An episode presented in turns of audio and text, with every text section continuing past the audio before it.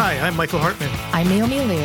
And I'm Mike Rizzo, and this is OpsCast a podcast for marketing ops pros and RevOps pros. Created by the Mo Pros, the number one community for marketing operations professionals. Tune in to each episode as we chat with real professionals to help elevate you in your marketing operations career. Everyone. Welcome to another episode of OpsCast brought to you by the Mo Pros. I'm Michael Hartman, joined today by my co host Naomi Liu and Mike Rizzo. Say hello. Hello, hello. Hey, everybody. All right, today excited to have with us Chris Walker to talk about attribution modeling, sort of. He's the founder and CEO of Refine Labs. Um, he Refine Labs is a progressive demand generation agency that challenges the status quo in B2B marketing. Refine Labs executes tactics that align with how consumers actually buy instead of generating fruitless leads. Before launching Refine Labs, Chris led marketing at two B2B firms where he built the foundation of his unique perspective on demand gen. He also hosts the State of Demand Gen podcast, where he shares tangible advice and tactics alongside today's top B2B marketers. Chris, Jay, thanks for joining us today. Hey, everyone. Really great to be here. And as a lot of people know, this is a really good topic. So I'm interested in, uh, I'm looking forward to diving in here. Yeah. So for for the folks who don't know, um, well, let's start with our listeners. So our listeners being primarily marketing ops or revenue ops folks, and uh, interestingly, I think we've gotten feedback from even salespeople and things like that. So, um, yeah, they're very interested in attribution, attribution modeling. We've talked about that a number of times on the podcast, whether it was the intended topic or not. And um, I think it's safe to say that uh, it would be safe to say that you're a skeptic, Chris, of attribution modeling. Is that kind of maybe at best that's uh, it? I'm not sure if skeptic's the right word, but I certainly have a different perspective than most. Well, so what? You're challenging the status quo. I just think I, I fundamentally think about it differently than how other people think about it, and looking forward to adding some color and details around it as to why. Yeah. So uh, why don't we start with this? Like, what? Like from the at the top top level, right? What do you think are the like the major issues or challenges with attribution modeling? Um, so, especially coming at it from the angle of marketing ops or rev ops people on here, I just want people to know that, like, I've done your job before. In 2017, I was running marketing ops, I was integrating with Salesforce, I was pushing data, I was looking at attribution. I've done all of these different things. Um, and while I was doing it, I also, when I think that rev ops and marketing ops people that do not get exposed to, is I was out talking to customers and running demand at the same time. And when you get a more broad view of what's going on and you see what's happening in the attribution systems and what's telling you, and then you go and talk to customers and customers are telling you what their journeys are like, and you see big mismatches between what software says and what customers say, you start to challenge what's going on. And so that was the first kind of like the first signals that um, that I saw, which was basically attribution software was telling us that paid search, organic search, and direct traffic were driving all of our revenue. And the only places in marketing that we were focusing on were a podcast, email, um, a couple other things, a podcast, email, Facebook ads, a couple other things. And customers were telling us that all of those things were the things that were making the impact. Um, and so I'm challenging people to think mainly the main thing to think about here is whether software is the only way to measure attribution or not. It's not. There are plenty of ways. And the point of attribution is so that marketers and companies can understand what's working in order to drive better strategy decisions. And so software is one way to get you there. It's one way, but qualitative customer research, win loss analysis, um, some other type of qualitative measurement, like we put "How did you hear about us?" on your forms. There's a, variety of other ways that you can collect information to drive your marketing strategy than just looking at what's happening in, that software is generating for you. I'm curious if you think that the type of attribution makes a difference, right? So, like, if you're talking about like linear or time decay or position based, that kind of thing. And I see a smile on your face, and folks that are listening, you know, I, I, I feel like I maybe I've hit a nerve a little bit. I, I, I, love the I love these questions because um, it's not, sure like the type of attribution model that you use is going to change the outcome. That's like the point of it. The thing that people don't understand is that regardless of the attribution model, the software still misses a huge amount of touch points that matter. word of mouth, referrals, non direct response social touches, content consumption in, in Facebook, Instagram, LinkedIn, like um, third party events, PR. There's a ton of touch points that are, in my view, the most valuable parts of a modern B2B buying journey today that never get chalked up to attribution software. And so you get this very myopic, biased, overweighted view toward lower funnel channels like search that push marketers to invest money in places where buyers pass through to buy, but it's not driving buying decisions. So you can change, you can use a different attribution model, right? Like, um, but changing the attributions model does not solve the part that software doesn't measure most of these these critical things today. And so the software originated and worked very well in 2011 when digital buying journeys were simple that there weren't a lot of different channels that attribution was straightforward because the web was done there we weren't in cross device where people have three different devices mobile tablet work computer personal computer um, and all of these social networks that have privacy policies that aren't going to give out data for all these things and so people basically just had google and websites So, do you think there's a benefit to doing a hybrid approach? Or I'm actually really curious what you would say on the phone if, like, when a Bizible rep tries to call you to sell you their software. So for the record, for the record, everyone, mo- most of the customers that we work with use a tool, a multi-touch attribution tool. I'm not saying not to use them. I'm saying the way that the tools are used, I think is is narrow-minded and suboptimal. And so, yes, I do believe that there's a hybrid approach that lowers the weight that comes from attribution software. And the main reason that I use multi-touch is looking at the path to conversion, which I find to be the biggest predictor and surrogate of buyer intent and predictor of sales funnel win metrics and things like that. So I think about it as it's very clear how did this buyer enter our pipeline? That's what I want to know. And then I use a lot more qualitative signals to think about in the places that we know B2B research and discovery is happening, that we know is not being measured appropriately by these software tools. We need a different measurement system to think about what is actually creating the demand and educating our buyers. So I think that attribution software does a very good job at measuring capturing demand. And we need to think differently about creating demand, which is some of the things that we're pioneering with our customers right now.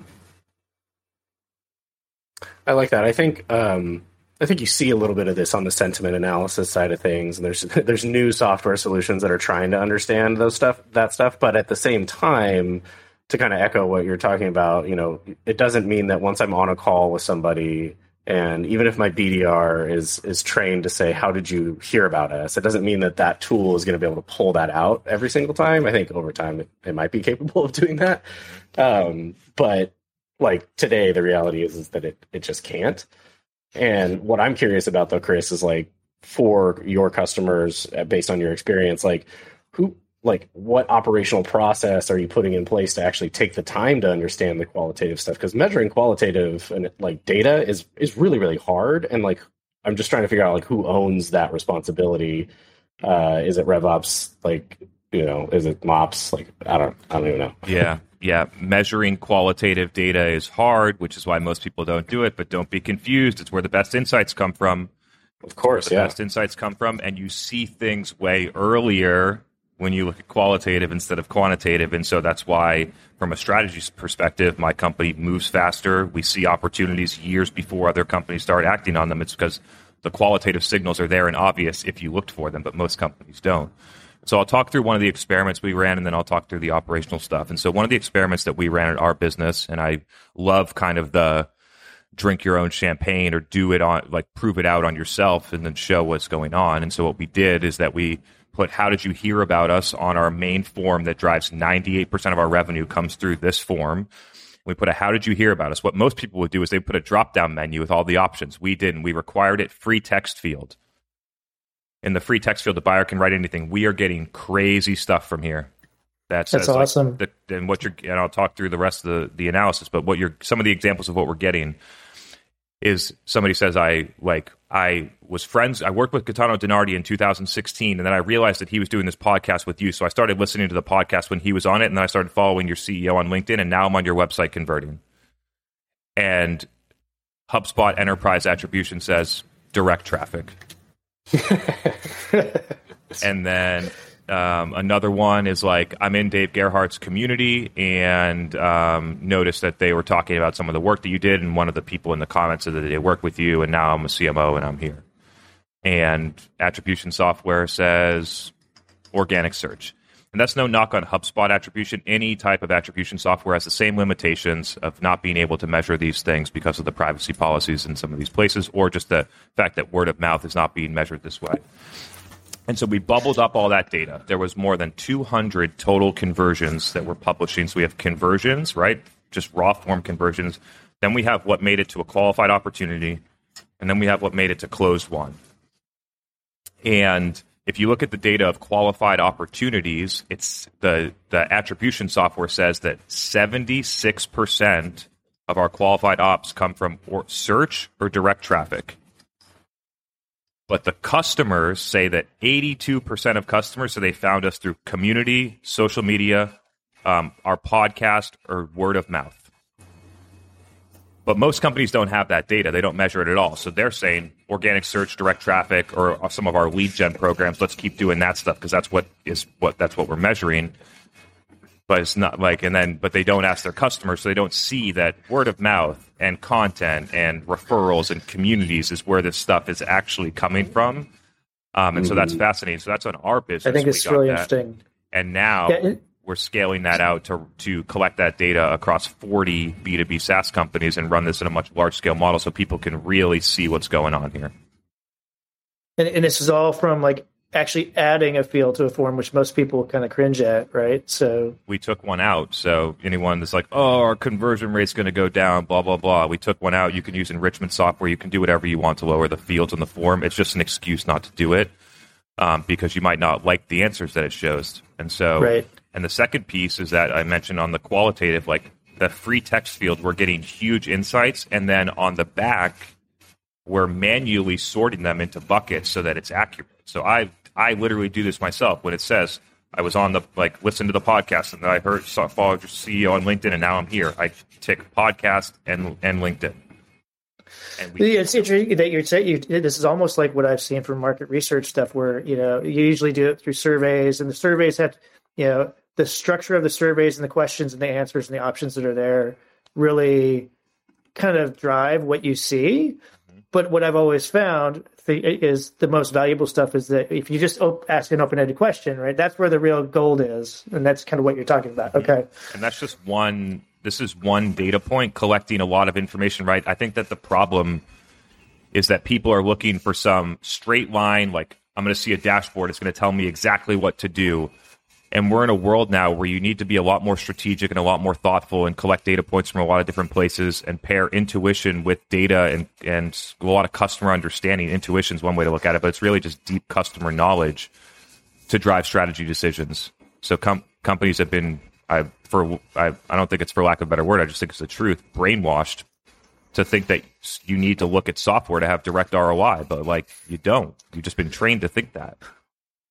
Well, and you just brought up the ROI term, and I was going to kind of get to that. I, I, I think one of the things that has sort of shifted along with the, kind of your your points of view, I guess, about attribution modeling has been I get the sense that you know, part of what the appeal was for marketing leaders for attribution software was it was a way to prove the ROI of marketing, right? Not just tactics and, and programs, but overall marketing, marketing spend.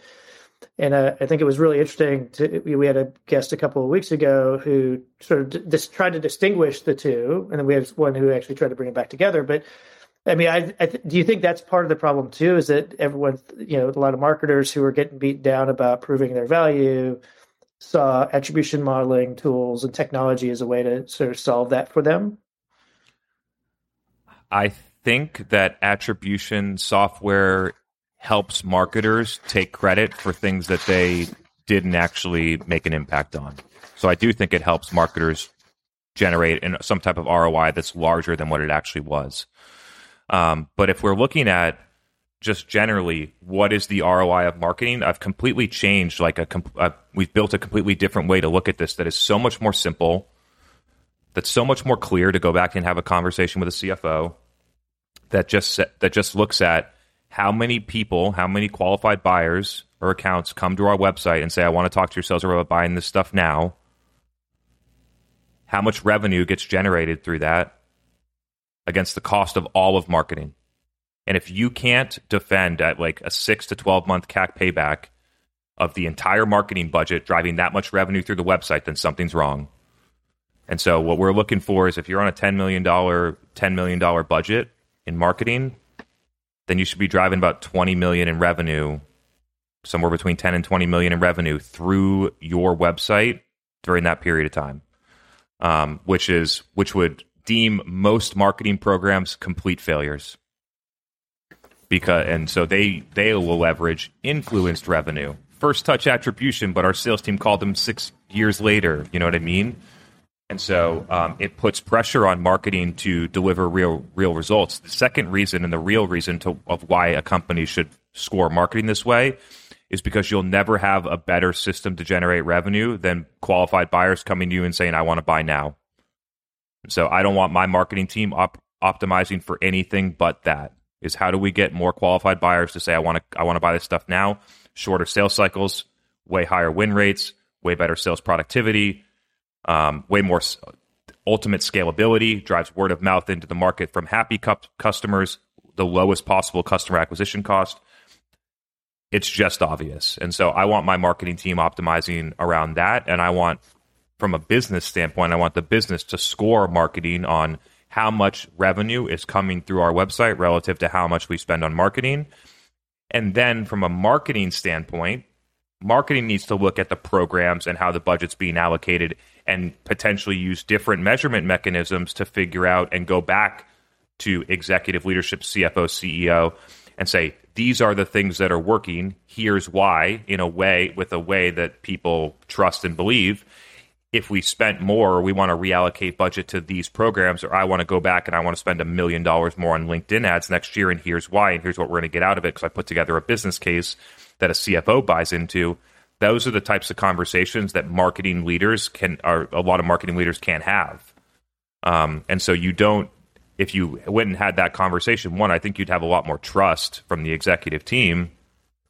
And I think you'd have a lot more success in getting more budget the um, and I've gone through this a lot with CMOs. The reason that their requests for more budget get denied is because there's no business case to support spending more. So you, you, you got a big fan of that for me because I keep telling everybody in marketing and marketing ops they need to learn finance. Mm-hmm. If you can't have the conversation with the CFO, you're kind of in, behind in being able to justify any kind of thing like this. So, um, so, um, so if I understood this right, right, and I, I like the idea, like the real intent is someone raising their hand, and I've gone through some of this on the website. So, if I take what you said, I think what you're saying is like focus less on what's driving people to the website. I mean, you do need to do that, but also make sure that your website is an efficient tool at driving those people who are interested and make it easy for them to raise their hand and get to you so that you can then move them forward quickly. Is that kind of the, the shorter version of what you're saying? The the shortest version is that you will definitely win more and do better when people are coming to you saying, Hey, I'd love to have a meeting with you about buying this now versus you going to them and saying, Hey, do you want to have a meeting with us?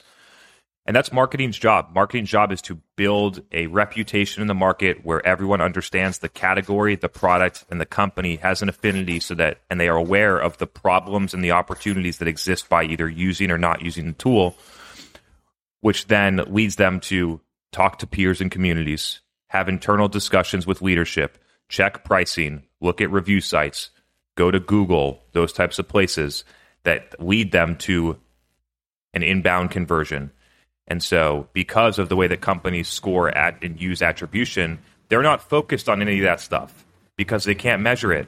So all they do is just sit down and review sites and Google search and overspend in these places and collect leads.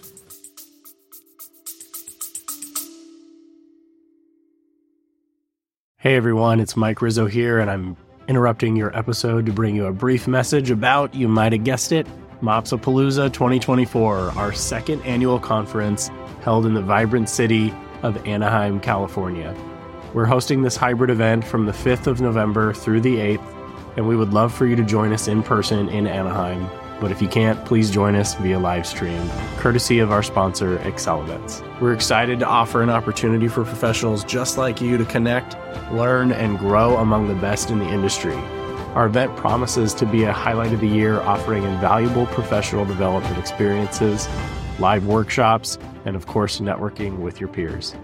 Don't miss out on this incredible gathering right next to Disneyland in Southern California. Tickets are going fast. We will cap registration at 700 attendees. Secure your pass by visiting marketingops.com today, and we're looking forward to welcoming you to what is guaranteed to be an unforgettable event. It might just be the best event you've ever attended. But don't take my word for it, you can ask the community at any time. We'll see you there.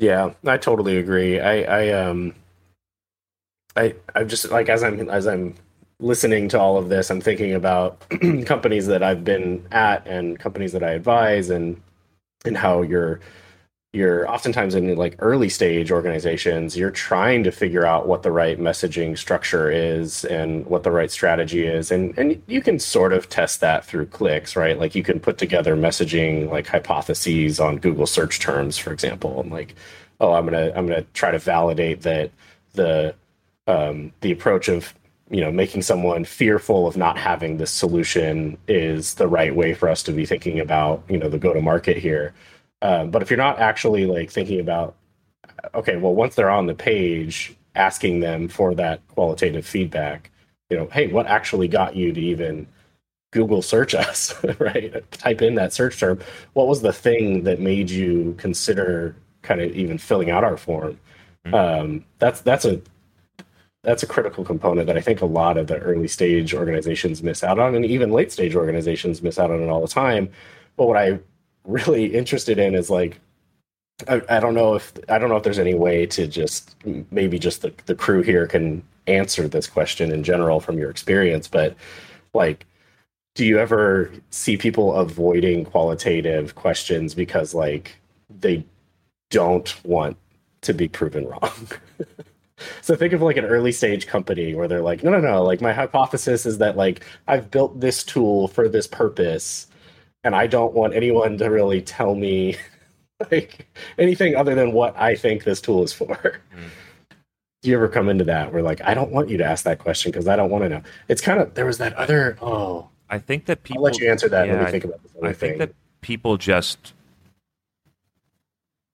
struggle to to use common sense. Mm-hmm. And so like when yep. when I like had an aha moment when I thought, uh, I mean, major shift in how I did marketing was in 2017. I was visiting a customer. Our customer, we were selling into hospitals. I was in an ICU at like two in the morning. I went into the break room and I looked at what the nurses and the respiratory therapists and the physicians were doing in the break room. They were just spending time on Instagram and Facebook. And I was like, well, when they're watching that video, why wouldn't I rather have them reading a clinical trial about our product? And so, and it was that it was that obvious. And then I went back to HQ and I was like, we have this insight. It's a major insight. Not, no one in medical medical device marketing there. We're going to have free reign. Our competitors aren't doing this. It's going to be great. And they're like, yeah, but physicians don't use Facebook. And I was like, I, I was literally there and just saw a bunch of people do this. And so, and then we did a large market research survey with 600 of our target accounts and found that 60% of people said that they do use social media, specifically Facebook and Twitter and YouTube, to learn about medical technology, which gave us even more data to go and market there. And then we started to market there, running media and ads. The amount of buyers that are and accounts that are coming into buy is going up from like 10 a month. to we were going up to like 50, 75 a month. So major increases in pipeline, major increases of revenue significantly better than what we're getting in um, from an outbound perspective.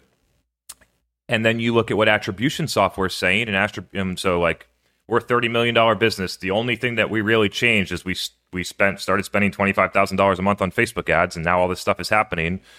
Attribution software is like organic search is driving all this stuff, and I'm like, this is so simple so obvious of what's actually happening here is these people are reading the clinical trials. They're on mobile devices, so it's not getting cookied and attributed they're going back and they're having conversations internally, and then the decision makers coming to our website and buying, and it's getting attributed to organic search. We're in multi stakeholder sales and B2B.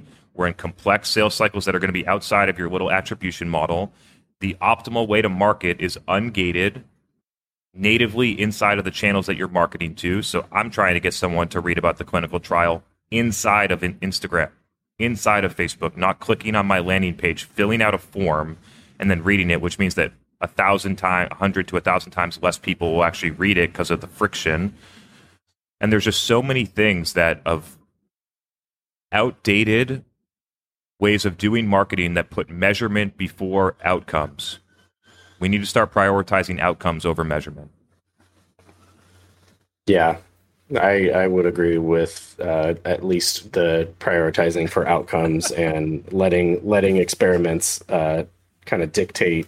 You know, uh, creating a hypothesis and letting experiments kind of um, get you there, right? And mm-hmm. I think Sean Ellis, like I, I'm pretty sure it was him, uh, where he said, you know, there's a question that you could ask uh, all of your current users, like, what would you do if this tool never existed anymore, like ceased to exist?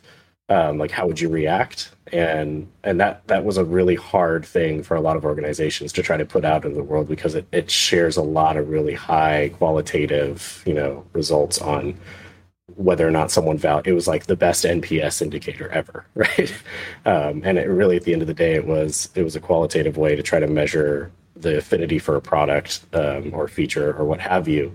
Um, and I think my takeaway from a lot of what you've been sharing today, Chris, is just like, yeah, if you get out in the field and you like really see what's going on, um, you're going to learn some things, right? And I think you had a unique perspective in that regard that not all of us in marketing ops get, but some of us do.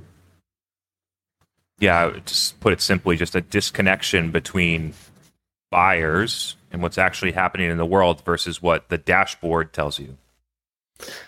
Well, and I think I think um, I, there's a part of this also. I think when people not only does it they want this technology that's going to do some of this heavy lifting and do the work and do it at scale and all that, they also want like a simple answer, right? And very often the world is you know, like I have teenage kids, right? And they want things to be yes or no, and there's, like, there's a lot of black and white. And there's a lot of gray in the world, and I, I think one of the things I've run into is like, how do you know if a campaign was effective or not? Right. And it's usually not just one thing. Some of it is, did you get good feedback?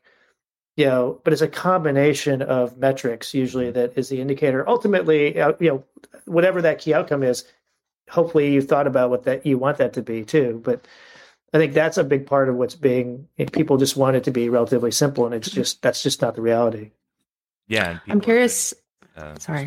Well, I'm I'm curious if you think that it's it's less um, it's it's easier to do the, get this kind of insight um, when the teams are smaller and you have a single person in charge of like multiple platforms, right? But what happens when you get into uh, very large enterprise organizations where maybe you have, for example, an entire social team that's dedicated just to like Facebook ads or, or whatnot. And you have like all these disparate teams and they may, may or may not always be talking to each other. Does it become then more difficult to kind of like corral all of this information together to get that insight?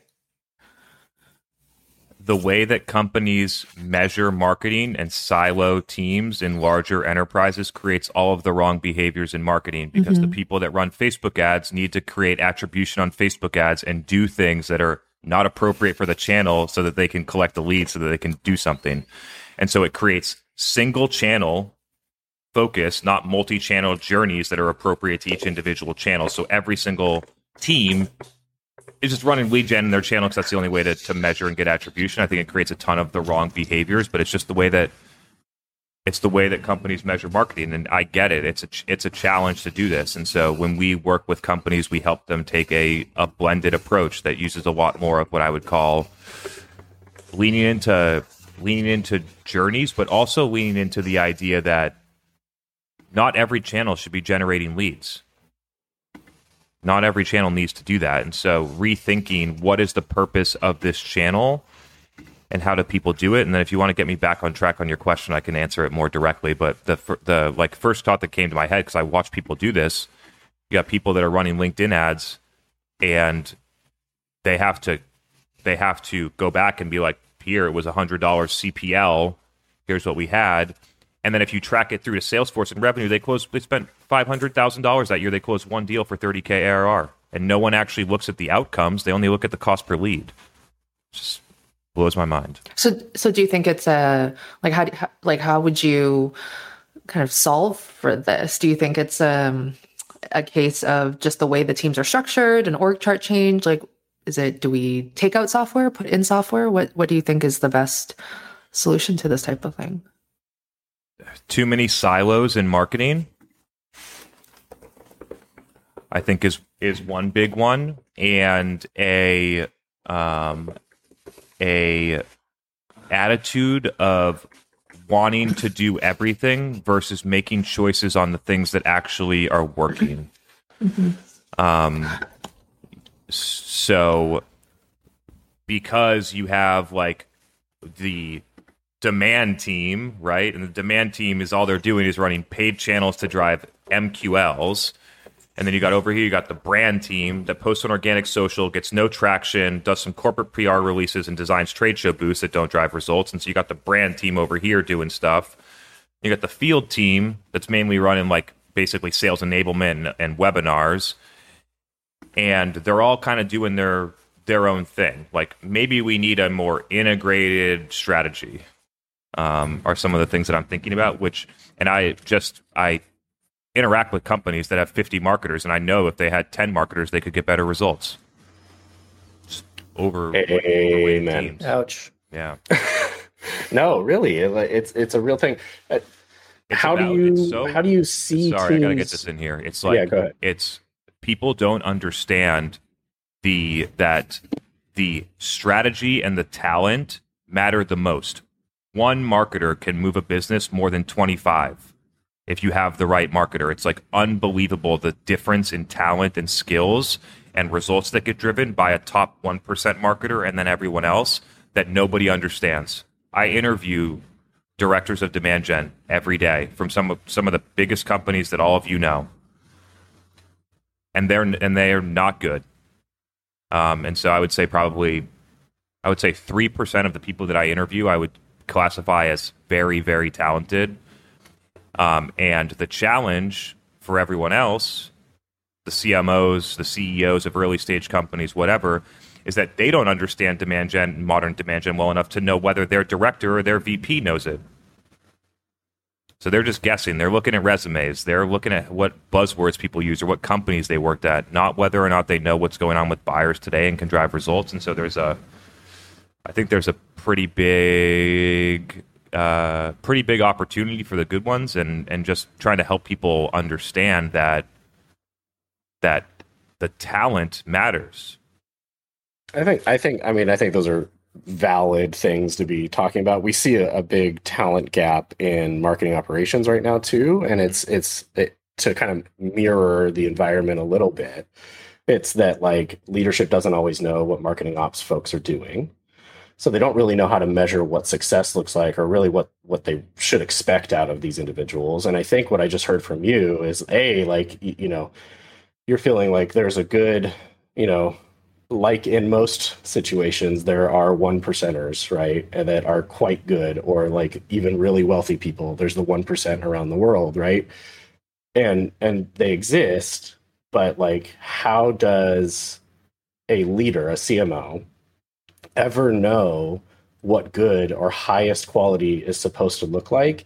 And if they're not willing to to listen and to understand what high quality really is, meaning I don't need to rely on the traditional silos of marketing and the demand gen funnels and the software and all of those things. I need somebody to be able to look at a strategic approach that integrates all of those components and tries to do something that's disruptive. And I need to, I'm, I'm very comfortable with that.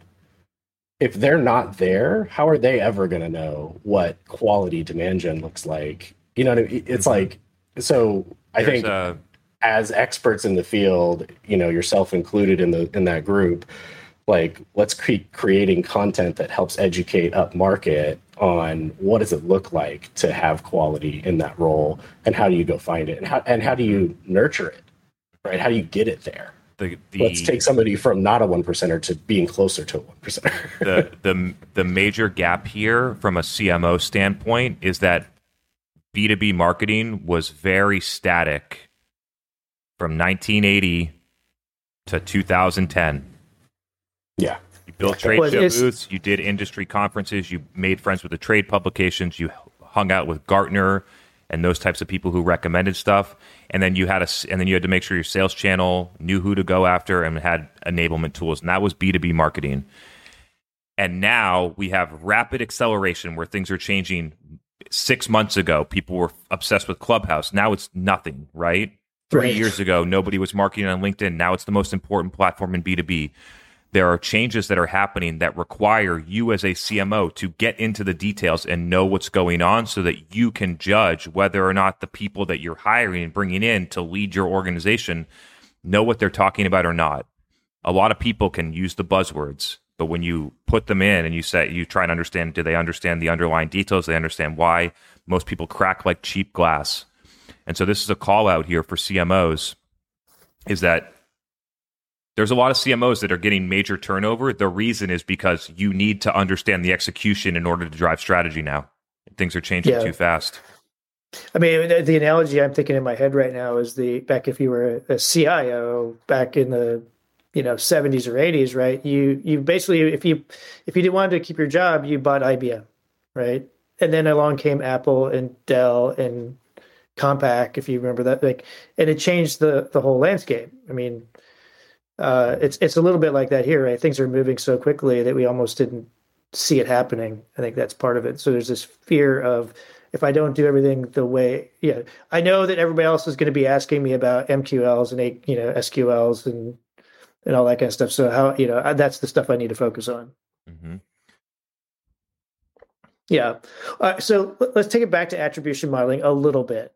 Right. Cool. So I know we've talked, we kind of danced around, but do you do you do you see a a because a lot of people have invested time and effort into the technology and the processes and everything else. Is is do you, is there is there a is there a way place for it in terms of how we use it within marketing to do you know from your standpoint is it helpful in i'm gonna kind of, i'm gonna put it in my own terminology. I think you were suggesting like you want to not try to do everything in, in the in the go to market strategy but sort of focus on where you can place bets that work for you i mean is it helpful in that sense in driving that or or anything else So I think that most companies should be using it, right? So I'm not over here saying rip out all that stuff that you did was a waste of time, rip it out, you're wasting money. What I'm saying is that how you use it is flawed. The software is going to get you 40% of the way there. You think that it's going to get you 100% of the way there. And that 60% is why your marketing strategy doesn't change and why you keep funneling back to outdated tactics that are easy to measure. I feel like that's the the um, the cry of every Martech platform on the planet, though. And, like, and, and so like whether it's attribution software or a marketing automation platform, like any platform, right? by the way, it's not going to get you 100 percent of the way there. and and so you need to one acknowledge that. The thing that's the the scariest for me is that most people still think the software is 100% accurate. Don't even acknowledge that like a touch a word of mouth touch point in a community that drives b2b buying decisions then thinks that that doesn't exist because it doesn't get measured right? Well So- it's like i mean they think website uh, you know how many visitors do we have? And they think it's a it's down to a single digit. And Mhm. i'm like no never And so we need to one recognize the limitations of the software, which there are many. We need to figure out based on those limitations what is the appropriate way to use this and what additional ways can we measure stuff that would help us get the rest of the 60% so that we can accurately and responsibly drive strategy. So that's where I'm putting in. You want quant? Do market research surveys. Ask your buyers where they where they hear about things, where they learn. Run win loss qualitative. Call your buyers. Ask what they you know jobs to be done. Win loss analysis. Figure out wh- what was there. Spend 15 minutes understanding their their buyer journey. You can put the how did you hear about us on the forum. You can be doing general market research. Like the thing is for me, like I knew I I ran that the experiment that I showed you before, right, to collect the data to show that our buyers tell us that they're finding us in these places. Attribution software is telling us completely different stuff. I knew all that stuff to be true because I'm with my customer every day. I'm in I'm in the places. I see what they're doing. They tell me these things, right? And so I'm encouraging marketers to be in that place where the software is nice, but you because you know your customers so well and you're with them, you you can easily know when the software is telling you something that's false. And so we got to get to a place like the definition of marketing is understanding customers deeply, in my view. Mm. And being able to be the voice inside of the company of what customers need and do. That was a very traditional way of looking at marketing. I think it needs to get back to that because right now it's been all promotion, comms, lead gen type of stuff. The foundation of good marketing is always understanding customers. And because, I think we're seeing a shift customers are changing so fast, like you need to be with them. Um, and so I'm pushing people to go back to the to get back to the fundamentals. I think we're seeing a shift towards that again now more than ever. Um, you've got client success and tools that they're trying to utilize to better understand how their customers are engaging with the business and the the SaaS company, the software tools itself. You got product marketers who are trying to tap into the knowledge that's coming in collectively from the top of the funnel and the bottom of the funnel, BDRs, SDRs, and then the client success team. You know, and the, and they're trying to bring together some sort of qualitative analysis in one CRM view. So you're starting to get to a place where everybody's trying to figure out what is the sentiment of the buyer journey and where do they want to go and how do they stay with us long term. Um, I, I, think that is absolutely happening at, at, least in the organizations that are matured in that way. Um, but yeah, it's probably not not the standard. No. So I mean, I like the idea that you know one of the things I've been thinking about is that like what and what I've seen value when I had like inbound for part of my role as well was part of the value that I had from the data we had was be able to tell the story about how we either won or lost a deal. Um, so, and, and, so, but that's you know it's heavy heavy lifting, hard work to do it, and and you can only do so much of it with with people. But what you know, so our audience is mostly marketing ops. It's not always people who are you know top head of marketing or something like that. You know, any for eh, kind of let's wrap this up, I guess, a little bit with any suggestions you have for how we as marketing ops pros could help drive that conversation towards one that is looking at all these different kinds of data points and insights that we could use. Yeah, I got a couple here. So I'm just gonna I'm just gonna say it. Like I believe as a marketing ops or rev ops person, if you do not do your own primary customer research, actually talking to people, then you're doing your job with your hands tied behind your back. And you're at a huge disadvantage of knowing these types of things. I think I've communicated a lot on, on that already in this episode. So that's one. I think the second one would be deeply understanding the limitations of these different tools and educating your peers on what those limitations are and why like marketing ops and rev ops can be the people that actually drive this. These people, like I hear it all the time. I see it in LinkedIn. I talk to these people. I want to be seen as a strategic business partner in this role. Start acting like one. Drive, drive serious strategy change. Th- change how people think and look. Think about these types of things. You own attribution. You own these types of things, and so by being able to mix software, qualitative, different things like that, that bubbles up to a completely different go to market strategy when you actually do it. It will happen every time. If you add qualitative, you will end up with an entirely different go to market strategy when customers get involved in these.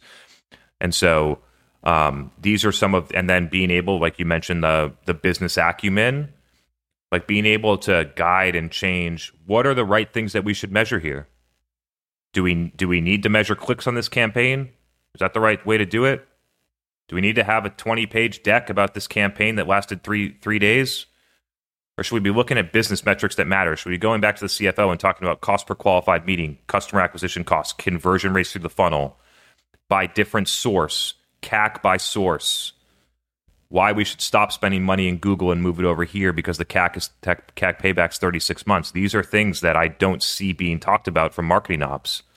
And we need to elevate to a place where the, CFO really trust the trust the advice that we're providing. I appreciate that, and I think uh, it's been said before on past episodes for us. It's it's a bit of the begin with the end in mind. What do you want to learn? What do you need to learn? What kind of questions do you need to be able to answer? And I think our role as marketing and RevOps professionals is to be able to ask those questions and push back to say, is that really the answer that you're looking for? If I go build this way to track something, is that going to help you answer some some strategic question? Um, I think it's okay to ask why. What's the what's the rule? You have to ask why like five times or whatever. Five times, yeah, before you finally get the answer.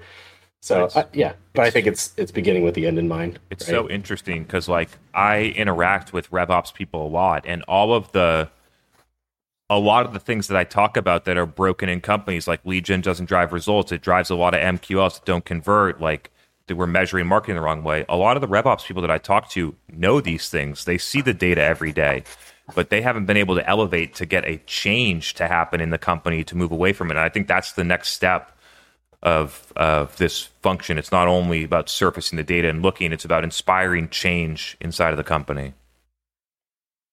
Great, love it. All right, so we are gonna. I think we're gonna have to wrap it up here. Chris, this has been a, a great conversation. Um, I'm sure we're gonna get lots of feedback from our from our listeners. So this is great. Uh, folks want to kind of keep positive or negative. Feel free to shoot it to me in LinkedIn DM. Would love to hear it. Seriously, if, if you didn't didn't like it, I'd love to hear why. Yeah. Okay. So yeah. So is the best way for folks to kind of catch up with you? Is it on LinkedIn? Is it? I mean, you've got the podcast. How would you? What do you suggest? Um, yeah, if you want messaging, uh, linked, LinkedIn DM Chris Walker, and then if you want to check out the podcast, it's called the State of Demand Gen podcast on Apple or Spotify. Fantastic. Cool. In real time, uh, I pulled the data while we were on the show, and uh, 36% of our audience were referred to the MoPros by a colleague or a friend, 26% from LinkedIn, and uh, 20% say other. And I don't have a field for them to fill in. So guess what I just did, Chris? Put it into other. Yeah, I put it. I put a field in for them to get. so we're gonna learn something Still, new. That's more, that's more than fifty percent that would go into what I call collectively dark social, word of mouth, social networks, things like that, that are not going to get properly measured by attribution software. The data is the same in every company. Companies just don't measure it. So encourage people to put that in some of their forms and see it for themselves. Yep, for sure. Awesome. Well, thanks, Chris. Appreciate it. Mike, Naomi, thank you. Thanks to our listeners. Um, we will catch up with you at the next episode. Bye, everyone. Thanks, everyone. Bye, everybody. Bye, everyone.